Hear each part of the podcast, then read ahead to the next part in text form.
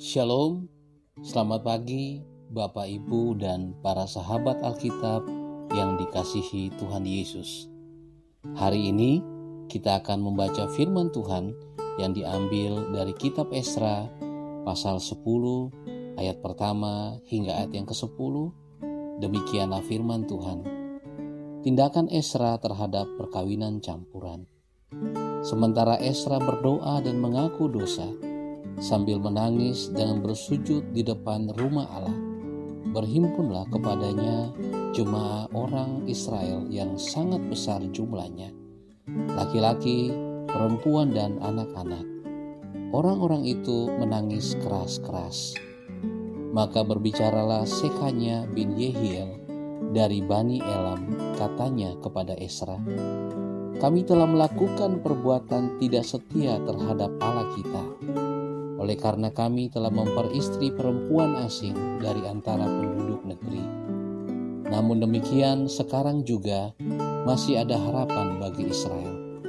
Marilah kita sekarang mengikat perjanjian dengan Allah kita, bahwa kita akan mengusir semua perempuan itu dengan anak-anak yang dilahirkan mereka, menurut nasihat Tuhan dan orang-orang yang gemetar karena perintah Allah kita dan biarlah orang bertindak menurut hukum Taurat. Bangkitlah, karena hal itu adalah tugasmu. Kami akan mendampingi engkau. Kuatkanlah hatimu dan bertindaklah. Kemudian bangkitlah Esra dan menyuruh para pemuka imam dan orang-orang Lewi dan segenap orang Israel bersumpah bahwa mereka akan berbuat menurut perkataan itu. Maka bersumpahlah mereka. Sesudah itu Esra pergi dari depan rumah Allah menuju bilik Yohanan bin Eliasib dan di sana ia bermalam dengan tidak makan roti dan minum air sebab ia berkabung karena orang-orang buangan itu telah melakukan perbuatan tidak setia. Lalu disiarkanlah pengumuman di Yehuda dan Yerusalem kepada semua orang yang pulang dari pembuangan untuk berhimpun di Yerusalem. Barang siapa dalam tiga hari tidak datang, maka menurut keputusan para pemimpin dan tua-tua, segala hartanya akan disita, dan ia akan dikucilkan dari jemaah yang pulang dari pembuangan.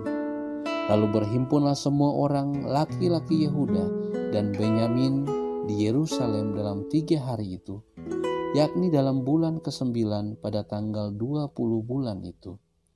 Seluruh rakyat duduk di halaman rumah Allah sambil menggigil karena perkara itu dan karena hujan lebat.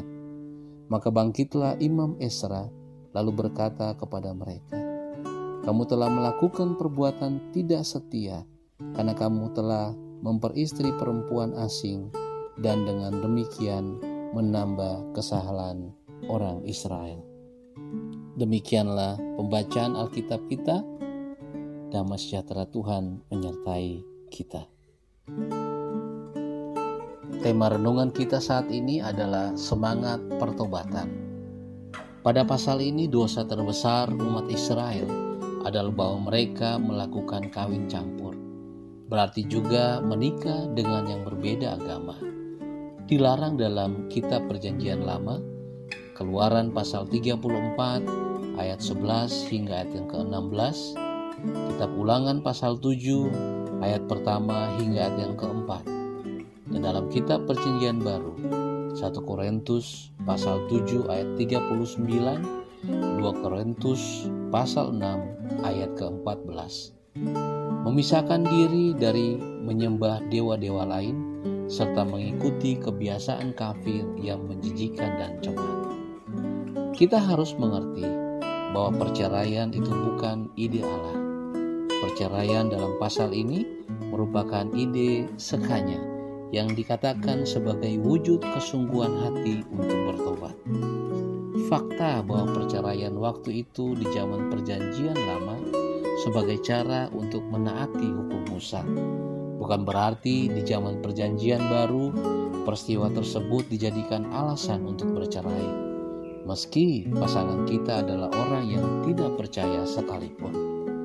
Mungkin kita sudah menikah kita harus menerima apa yang sudah kita miliki. Kasih itu sabar. Kasih itu murah hati. Ia tidak cemburu. Ia tidak memegahkan diri dan tidak sombong. Ia tidak melakukan yang tidak sopan dan tidak mencari keuntungan diri sendiri. Ia tidak pemarah dan tidak menyimpan kesalahan orang lain. 1 Korintus pasal 13 ayat 4 hingga ayat yang ke-8. Ataupun belum menikah. Kita harus menjaga kekudusan yang menuntun kepada kebenaran firman Allah. Jangan seorang pun menganggap engkau rendah karena engkau muda. Jadilah teladan bagi orang-orang percaya dalam perkataanmu, dalam tingkah lakumu, dalam kasihmu, dalam kesetiaanmu, dan dalam kesucianmu. 1 Timotius pasal 4 ayat yang ke-12. Teladan yang kita ambil adalah semangat pertobatan bangsa Israel. Berapa banyak kita menikah dengan kebiasaan dan pemikiran-pemikiran dunia, membiarkan hal-hal itu mempengaruhi sikap serta cara hidup kita. Kita harus bertobat, berbalik kepada Dia Maukah kita bercerai dengan kebiasaan dosa kita? Buanglah sifat dan kebiasaan buruk kita. Mari kita memulai untuk mentaati firman Tuhan. Jadi akhirnya saudara-saudara, semua yang benar, semua yang mulia, semua yang adil, semua yang suci, semua yang manis, semua yang sedap didengar, semua yang disebut kebajikan, dan patut dipuji. Pikirkanlah semuanya itu. Filipi 4 ayat ke-8. Salam Alkitab untuk semua.